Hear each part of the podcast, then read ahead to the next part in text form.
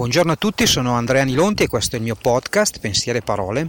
Nella scorsa puntata vi ho parlato di come sia importante segmentare la nostra clientela per eh, produrre dei contenuti di marketing che abbiano un effettivo valore.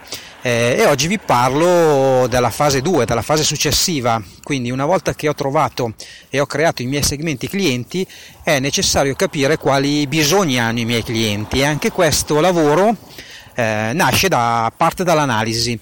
Io devo prendere il mio database cliente e capire per ogni cliente che cosa gli ho venduto di fatto. Questo è il lavoro da fare.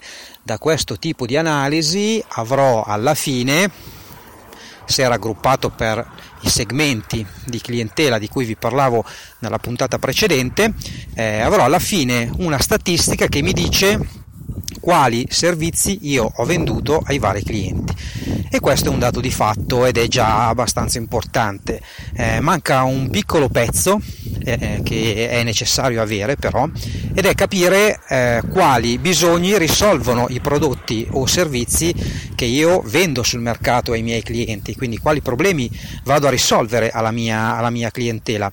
Per fare questo lavoro bisogna necessariamente chiedere all'unico interlocutore che è in possesso di questa informazione, che è il cliente stesso. Quindi evitare assolutamente di eh, mh, tracciare, tracciare eh, dei profili eh, inerenti ai bisogni partendo da ma secondo me è così perché questo tipo di approccio mh, è molto limitante è basato sulla percezione personale come, de, de, delle varie situazioni, eh, la percezione personale ci può portare a, eh, ad avere risultati molto diversi da quelli oggettivi e reali, perché la mappa che io mi creo nella testa potrebbe essere molto diversa dal territorio che sono appunto i dati che mi possono fornire solo i clienti. Quindi per avere un'idea chiara di quali sono i bisogni è necessario chiederli ai clienti.